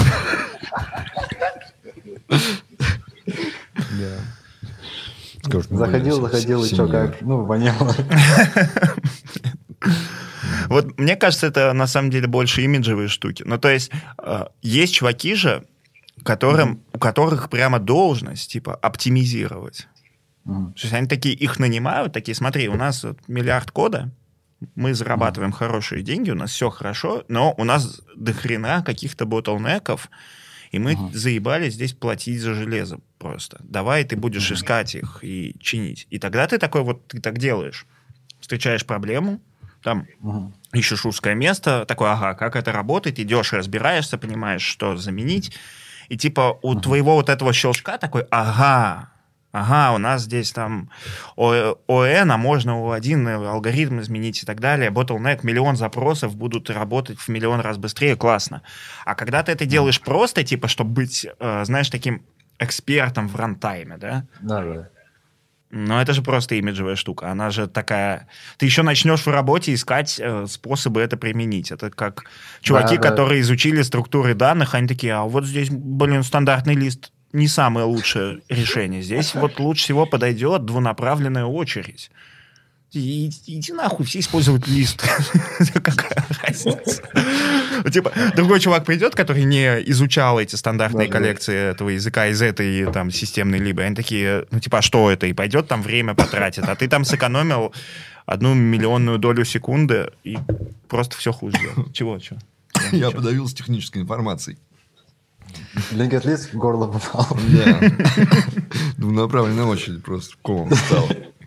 Не, на самом деле, когда я иду в сошники, ну, там по работе, и где-то, где удаляется элемент с листа, я меняю лист на сет, у меня прям эго вырастает, типа, вау, какой же крутой. У вас Вы не знали, а я вот... Был поганый, да. непроизводительный поиск по ключу а я О1 а там, ну, или там сколько, ОЛОГ. 10 элементов, типа вообще Я такой, нет, все, я сделал, это я сделал правильно, вы делали неправильно. Здесь гораздо лучше подойдет. Форсил, да, так на работе, типа такой. Было, было, да, типа. Не, вообще у меня, вот где у меня ЧСВ прям вообще вылезло, это один раз я на фрилансе, э, мне сказали э, мувить наш Java backend в AWS. Вот, а я его мувил и где-то наткнулся на статью, что в Java новой есть garbage collector, который... Вот ты ему выделил хип, а там же в клауде ты как раз за хип платишь, Мгм. типа там сколько хипа ты используешь там за час. А в новой Java можно поставить такую опцию, когда запускаешь, чтобы вот он сидел, сидел, и, допустим, ночь наступила, нету такого лоуда. Он все, что ему не нужно, он на операционной системе отдал. Вот. Я такой, ну-ка, сделаю, попробовал. Я сэкономил долларов, по-моему, 70 бизнеса, которые они вообще не заметили. Но ЧСВ у меня прям выросло. Типа, вау, я поставил опцию, я ее нашел. Мы платим за лишние мегабайты хипа. 70 долларов. Я требую свои 70 баксов. Не, ну, ну это крутая оптимизация, они же расти будут. Ну Хотя хип-то не будет расти. Так. Но зарплату мне-то все равно не, не выделили побольше. Типа, Я бы на твоем месте в резюме занес этот случай. Только пару ноликов к, это, к 70 добавил. Звучит все правдоподобно. Не, было бы прикольно, если бы говорили, за каждый доллар сэкономленный в клауде, этот доллар типа тебе пойдет. Ну, как зарплата. Я все... Ой, слушай, тогда программисты развернулись. Мы бы Да, тогда можно взяли бы и было. начали бы производительный код писать, прикиньте. Мы бы начали на C писать. Или на расте. На Расте. На, раз, кстати, сейчас изучаю. Ну, намного лучше Голенга. Да, да, слушай, вообще очень приятный язык. Да блин, вы видали эти вакансии? Чего? Я, ну, я сколько, по за последний месяц видел там две, вот в Твиттере говорили, что там вакансия на раз, там Мгм. 15 тысяч долларов. Ну да. Ну просто им В же, России. им же не раз нужен. Ты там э, упустил типа 20 лет опыта в бэкэнде при этом. Какой-нибудь. Что-то Артем сказал 15 тысяч, я думаю, что за бомжи? А, а вы же в месяц считаете, а я привык в год. Сравнимо, Вообще, да, и много платят. Блин, мы уберем, э, ну, вырежем момент, где ты говоришь про вы же месяц считаете, и склеим это с моментом, где ты такой, ну здесь у нас зарплата маленькая. Да. А потом это типа 15 тысяч, такой, что за бомжи? И дальше... Типа-. Выживаешь там на двадцатку в месяц. Не, вообще у меня финансовая грамотность не на лучшем уровне. Я всю жизнь деньги просто в банке держал. Вот. А как сюда приехал, я понял, что тут люди с деньгами прям умеют обращаться. Они инвестируют, там выбирают лучшие варианты банков, где в сейвинге больше дают. Ну, ну, чаще всего инвестируют. Я Мгм. такой, типа, о, инвестиции. А я знаю же вот этот Wall, Wall, Wall Street, ну, типа, как это, ну, кидалово, да? Я такой, типа, вас же кинут. Они такие, типа, ты что, дурак? Вот, начал изучать. А тут, кстати, вот популярная тема. Туда же, когда работу ищешь, тебе говорят твою зарплату, а потом говорят, сколько тебе стоков этой компании дадут в год. Мгм.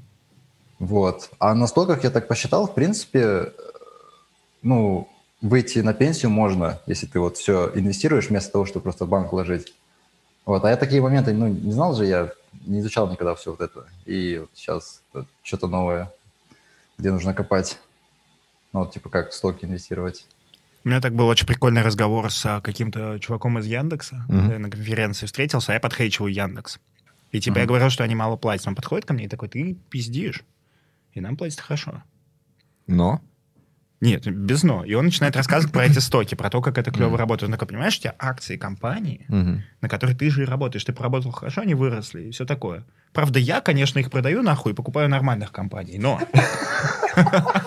Типа ему Яндекс дает свои акции. Он такой, я в эту хуйню верить не буду. Продает Ну, такой, на рынок покупать нормально.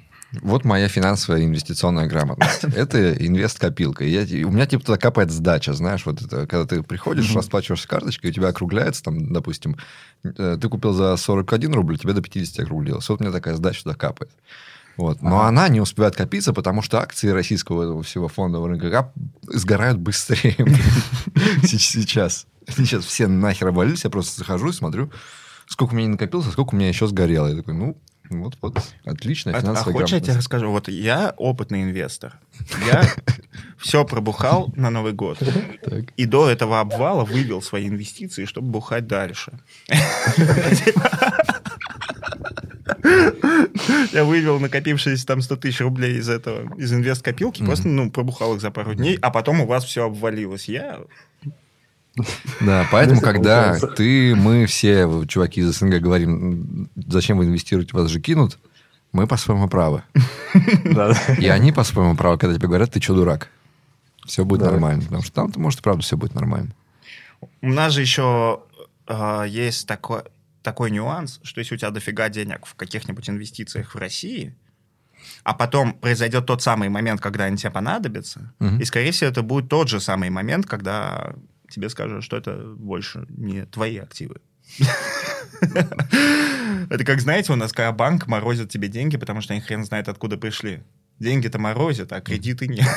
Ну, типа, Это опасная фигня, и поэтому у нас реально сложно с инвестициями, надо держать где-то все в заграничных штуках, к которым наше правительство никогда не достучится и так далее, а потом выводить это сюда нельзя, потому что они такие, а где наша доля, и вот все это начнется. И вообще в России работать на пенсию это ну, достаточно неблагоразумная штука. Если бы я переехал в Канаду, я бы тоже такой, хорошо, у меня ничего хуже не станет уже никогда. Мне надо посчитать, как там к 45 выйти в капитал и просто сидеть. Ну, так и что, ты прокачал свою финансовую грамотность? Ну, я, кстати, в плюсе. Ну, типа, у меня растет. Ну, короче, я такую тему понял. Есть, типа, два вида стоков. Одни, которые, а, вот, типа, ты купил, и ты надеешься, что он вырастет потом, чтобы продать. Вот. А есть второй, где, чтобы купить, тебя, типа, мотивируют, они тебе дивиденды дают. Типа, за каждую акцию купленную, они тебе в год, там, ну, там, доллар дают или еще что-то. Вот. И ты вот накапливаешь вот эти стоки, и тебе не важно, как у них прайс, типа, большой, меньше, потому что тебе все равно в конце года дадут одну и ту же сумму. Дивиденды. Вот. И- Да, да, да. И если компания нормальная, они с инфляцией тоже, типа, инфляция увеличивается, они тебе дивиденды увеличивают. Вот. Я вот на этой теме начал копать, убрал все стоки, где дивиденды не платят, купил только дивидендские, и у меня сейчас это все в плюсе идет. Вот сейчас идет обвал опять э, акции. Вот прошлой неделе очень сильный обвал был. А у меня все стабильно, потому что я, у меня все в дивидендах. Мне типа вообще пофигу, как, как он падает, потому что платят не одинаково. Мгм, мгм. Здесь самое время сейчас заходить на низах. Идите нахер, пацаны. Не, кстати, когда обваливается, я сразу иду и покупаю дивиденд, их стоки тех компаний, которые, ну, прям реально завышены. Тут, тут, кстати, даже банки больше всего дивидендов дают. Ну и у банков стоки очень большие. И вот вчера у одного банка на 16 долларов упало, и я такой, оп, нормально, как раз время подкупить. Ты можешь нам прислать свою самую пафосную фотку на обложку? Мы просто сделаем фотку, и там успешный пацан из Казахстана флексит в Канаде. Не, я не успешный, типа, есть много людей, которые намного выше меня. Вот. Я просто... Да тебе А. только посочувствовать можно, слушай. Да. Чего? Говорю, тебе можно только посочувствовать, да. Да. Не, вы не переживайте, я найду повод пожаловаться на жизнь в любой момент. В тебе никто не сомневался. Мы бы тебя выписали из СНГшных, если бы ты не нашел. Окей. Вот, ну... Не, короче, я так понял, в жизни главное что-то делать. Если ты что-то делаешь, тебе в итоге повезет, и ты можешь там уже расти. А если ты ничего не делаешь... Или не повезет. Я так все время говорю, а не айтишники меня за это ненавидят. А что у них? Ну, они же что-то делают. Ну, то есть, ты А. понимаешь, что ты в Иванове встретил со своими неайтишными друзьями, там, в условном, и говоришь, «Е- в жизни главное что-то делать, и к тебе придет. А, а они такие в пятерочках работают, такие, пошел ты нахуй. Ну, да. Тут, кстати, нормально с этим, то, что зарплата разработчиков и не разработчиков, это не в пять раз разница, это может в полтора, в два максимум. Вот, а так, в принципе, все плюс-минус одинаково получают. Удобно. Как э, говорят мои родители, что коммунизм строили мы, а в итоге он оказался везде, кроме у нас. Да. Ну, не, это классно, потому что, ну, мне реально не нравится то, что вот все идут в разработки не потому, что им нравится вот этот там код дебажить, а потому что им просто нужны деньги, а в других сферах типа не платят. Вот тут такого меньше. Тут, кстати, вот я же учился здесь, а, выбирают IT только иностранцы, вот как я приезжие. Все как бы канадцы, они идут там философия, там литература, английский язык. Ну, типа такие вещи, Мгм. которые, ну, у нас бы это равно ты безработный. Вот, Бомж. они вот раскрывают себя, вот это на- называется. Прикольно, прикольно. Меня прикалывает, что у нас э, наоборот культура, что у нас, короче, люди приходят в IT, вырастают, там, а потом такие идут философия, английский язык, вот это все. Типа, а теперь займусь чем-нибудь. Но слушай, это очень хорошо, что в СНГ есть такой социальный лифт. Это прям здорово, потому что дофига какие, кому он помогает, тоже это ж несложно. Ну да. Не, вообще, да, это очень просто. Там э, у меня знакомый, он прошел курсы, типа Java-разработчик. Знаете, такие курсы, где ты не платишь ничего, а как только нашел работу, ты должен там 30% своей зарплаты им отдавать. Мгм. Что-то слышал. Вот он, он полный ноль, пошел на Java-разработчика, там полгода ему на- научили писать круды, и он сейчас сеньором работает. Не буду говорить компанию, вот. Просто пошел, ну, я ему помог немного советами, потому что, ну, я очень много их проходил. Плюс-минус сказал ему, какие вопросы спрашивают, там, вот эти структуры данных. Он все это рассказал на собесе, и вот такие, все, принято, senior developer. Э, То, Получается, что он надо- с курсов, с полугодовых, ему, наверное, пришлось перепиздеть немножечко, да? Как еще раз? Ну, то, что э, он, наверное, не говорил на собеседовании, что он только что вышел с полугодовых курсов. Конечно, нет. Ну, кто это скажет? Не, проблема в том, что у вас в России вас даже не проверяет то, что ты говоришь на собесе. Вот ты скажешь, у тебя 5 лет опыта, никто это не проверит. Вот тут ты говоришь, у тебя 5 лет опыта, они позвонят твоему прошлому работодателю и спросят, типа, а реально ли он работал, почему он ушел, типа, взяли бы вы его еще раз и так далее. А Так тут- подожди, а если у тебя работодатель из Казахстана, который даже там говорит только по-казахски, как они ему позвонят? Они ему не звонили. На добром слове поверили. Ну вот, если бы я куда-нибудь устраивался бы в Канаде, даже будь я канадцем, я бы такой, там в Казахстане лет 15 отпахал.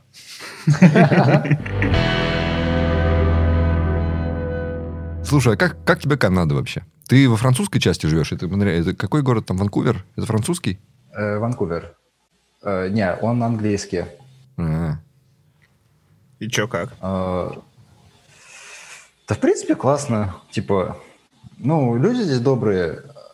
Э, Ну, как добрые? Просто, когда с кем-то встречаешься, постоянно ты говоришь «доброе утро». В магазине постоянно какой-то мини-разговорчик есть, типа, как день прошел.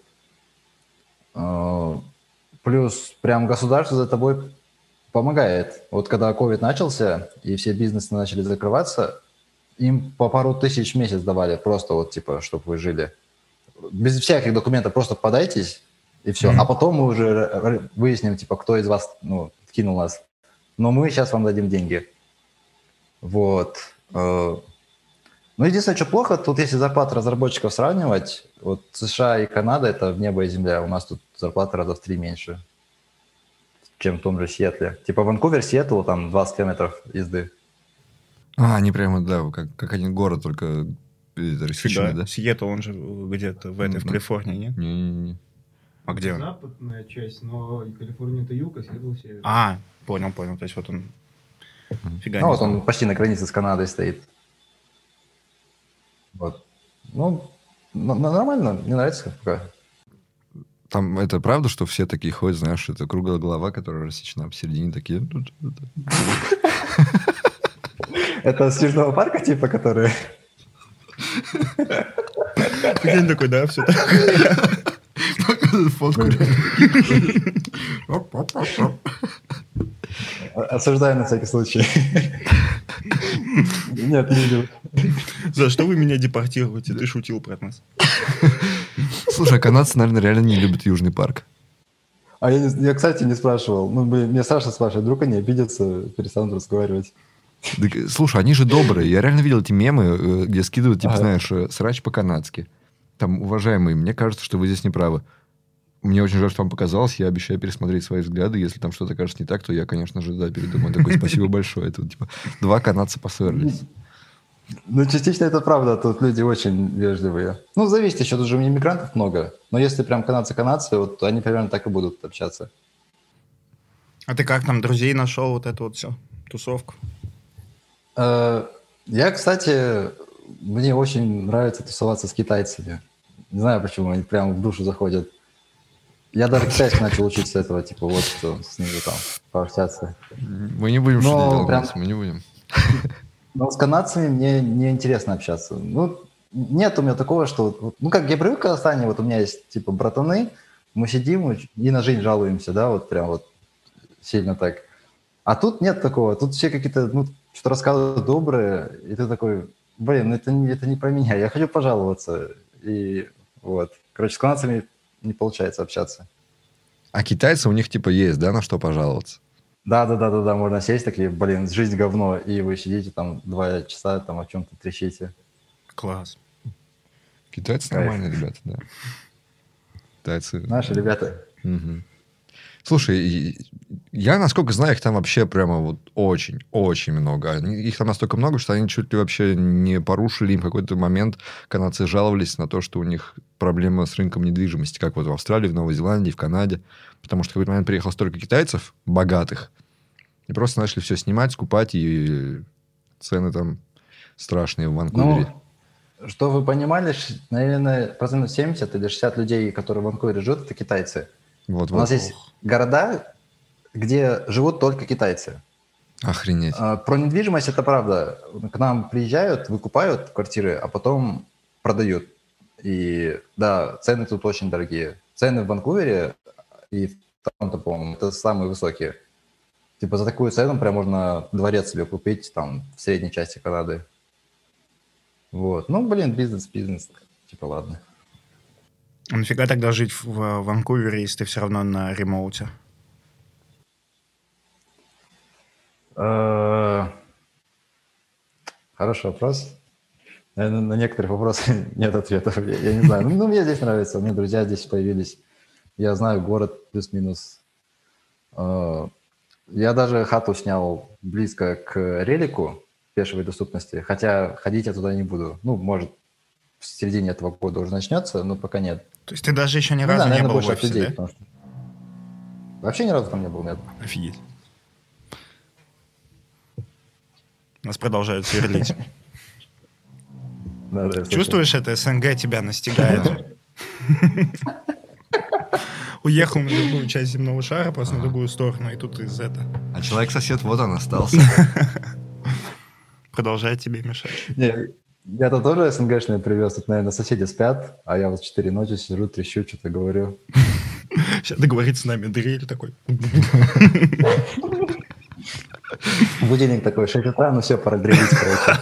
Прикинь, Они тоже выходцы из СНГ и такие случайно слышат, да, доносится звук, вот этот наш туда, до его соседей. Они такие просыпаются просто. Дорогой, ты слышал это? Блин, Мне кажется, они я такие колонки поставил перед их дверью. Думали, вы сбежите. А у тебя, ну, нет этой иммигрантской болезни, что вот ты такой переехал, и такое это все временно. Я здесь временно, я обязательно уеду обратно или что-то такое. Ну, первый год был, мне прям капец уехать хотелось. А, Ну, потому что мне сложно было друзей найти.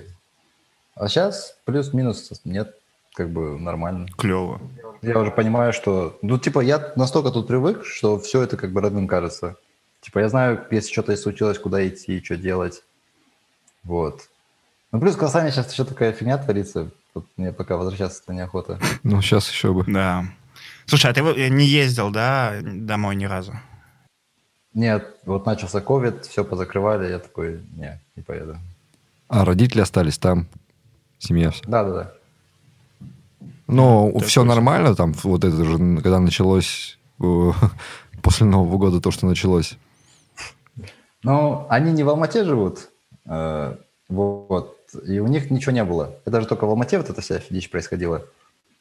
Вот. Но у меня вот все братаны с универа, они в Алмате живут. И вот я до них вообще дозвониться не мог. Я смотрел новости, что там происходит, и никак не мог до них дозвониться. Но дозвонился тоже нормально. Пока все это происходило, они дома сидели, по- пока там все очищали. Вот. Да, нормально все пока. Ничего такого нет. Ну, дай бог. Слушай, Ванкувер, э, знаешь город, э, там, там же снимают, я не знаю, половину голливудских фильмов. Типа Да, Ванкувер, он да. играет все эти города. Типа, Вот здесь улица Нью-Йорк, улица там то все. Да. Нет такого, ходишь такой, а вот здесь снимали Темного рыцаря. Вот она это. вот. Нет, было... Вот здесь снимали Дэдпула, знаете, в этот бар, где он там сидел. и- Ну, его любимый бар, это тоже же в Ванкувере. Вот, туда ходил. Потом, да, вот эти улицы нью-йоркские, тоже туда ходил. Ну, ну, чисто пофототься. Тут просто, я как понял, по-моему, государство дает какие-то привилегии Да, да, да. налогов, и вот сюда все приезжают, все это делают. Вот. Но в фильме меня еще не сняли, поэтому... А не натыкался, что там идешь, такой, оп, улица перекрыта, там какой-нибудь Райнер Рельс бегает. Снимается Дэдпул. А, были, перекрывали, но там нонеймы какие-то были. Типа таких нормальных я не видел. Да мне кажется, там вообще каждый день что-нибудь снимают. Прикольно, Да. прикольно. Ну, я думаю, уже все привыкли, всем как-то пофигу. Ну, мне прикольно было изначально. Блин, мне не дает покоя один факт. Это же западное побережье. Так. И вот, типа, меня бы просто убивало жить рядом с океаном, в котором нельзя купаться. Ну, типа, он там же холодный океан. Мгм. И ты такой, Ну. ты, типа, можешь приехать к гигантскому побережью, шикарным океаном, но в нем слишком холодно всегда. Не, кстати, вот у меня вот, блин, вот за окном пляж, и там люди летом купаются. Я, я не пробовал, но, типа, я думаю, тут к холоду как-то привыкли, всем пофигу. Вот можно, можно купаться, типа, не запрещают. Ну, я понимаю, что они запрещают, но там сколько? Ну да, 22 холодно. градуса температура. Но ты бы, скажешь, не залез, да? Вот Ну, такой я бы залез. такой, океан, 20 градусов, такой, не, холодно, не полезу. Это я бы не полез. Ты бы не полез. Я бы не полез, ни в коем случае, даже в 30 было. Блин, обидно, это же океан. Не, вообще, в Ванкувере погода такая, она обычно, ну, сыроватая, часто дожди идут. И вот в 19, ой, в 21 году, летом, первый раз за 60 или 80 лет у нас температура была плюс 40. У нас 300 человек погибли от э, вот этого солнечного удара. Все по домам сидели и фигачили. А я, короче, чтобы вы понимали, приехал с города Казахстана, который близко к Узбекистану находится. У нас там плюс 45, это каждое лето. Типа, у меня настолько пофигу было. А я смотрю, люди умирают. Я такой, ну, блин, ладно. Эй, брат, не умирай, ты что? Все ж нормально. Я бы на твоем месте флексил, короче, в пуховике бы ходил. Прохладно у вас здесь. В шапке сижу такой, блин. Чуть батарею кто-нибудь. Там челик умирает, и такой, брат, включи батарею. Кстати, ж это, ну, чисто по идее, если ты в теплой одежде, она ж не теплая, ее фишка в том, что она не пропускает температуру от тела на улицу. А те, э, Да. И, соответственно, в более жаркую погоду, чем твоя температура, теплая одежда, она наоборот охлаждать тебя будет. Ну, попробуй, походи в пуховике летом. Умеешь. Не, на самом деле, я физику, когда в школе проходил, нам то же самое говорили. Но я такой, типа, вы меня надуть хотите, чтобы я в школу в пуховике пришел? Короче, не, не, не пробовал. Ну, слушай, если э, чувак, который это рассказывал, в этот момент стоял не в пуховике, то здесь попахивает вот каким-то наебательством так слегка. Что-то попахивает, да. Слушай, а чем вообще занимаешься? Ты вот говорил, что ты э, задрачивал LeetCode и так далее, так сильно продуктивно в карьеру погружался. Вот сейчас так же? М, Ну, сейчас я LeetCode тоже делаю, ну, уже по каждый день, но поменьше времени, там где-то часик перед работой. А, Вот. По- Помимо литкода я книги люблю читать. Я, кстати, пробовал читать книгу Артема, но у меня сейчас, типа, я читаю только английские. Я прочитал до момента и такой, ладно, надо потом прочитаю. Так, Ну, кстати, мне. Начал читать, такой, ну что-то хуйня какая-то. Не читается. Необычно, как бы прикольно писание. Я не привык к такому. Вот. А так я книги еще люблю читать. Еще какие-нибудь там романы, знаете, такие плаксовые, романтические. А, Плаксы, ну, романтические еще- романы?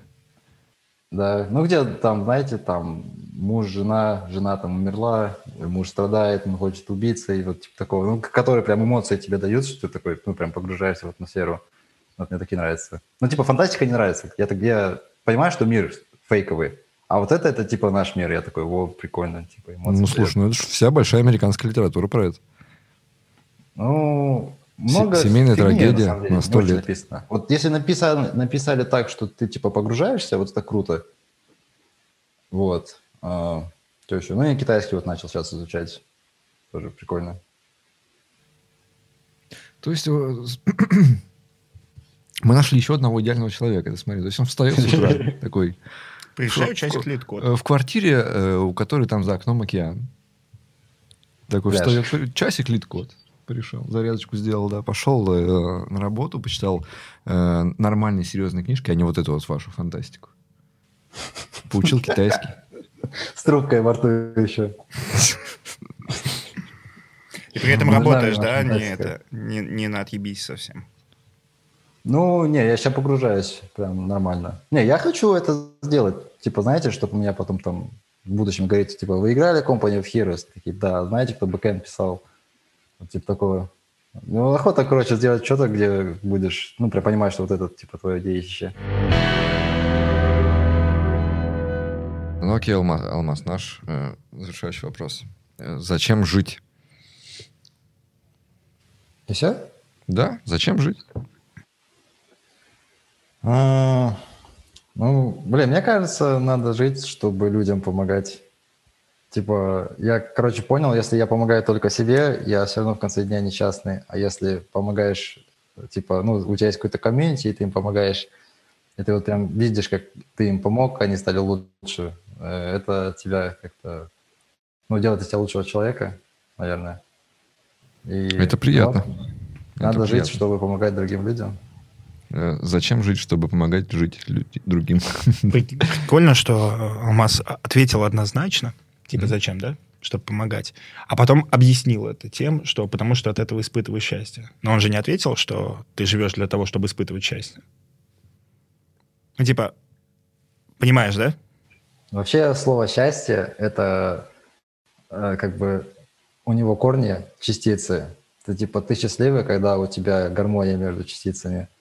Вот, и, наверное, помогать другим людям это вот приносит гармонию к твоим частицам. Э, Мудрость какая, чуешь? Мудрость. Ну, Но, но чё, ты же не готов сказать, читаю? что ты живешь для того, чтобы быть счастливым? Или готов? Как еще раз? Готов ли ты сказать, что ты живешь для того, чтобы быть счастливым? Или нет? Наверное, да. Ну, типа, у меня понятие счастья вот такое, что это М. много частиц, которые из тебя делают счастливого. И вот для меня быть счастливым – это вот найти гармонию всех этих частей. Блин, клево. Клево. Отличный ответ, да.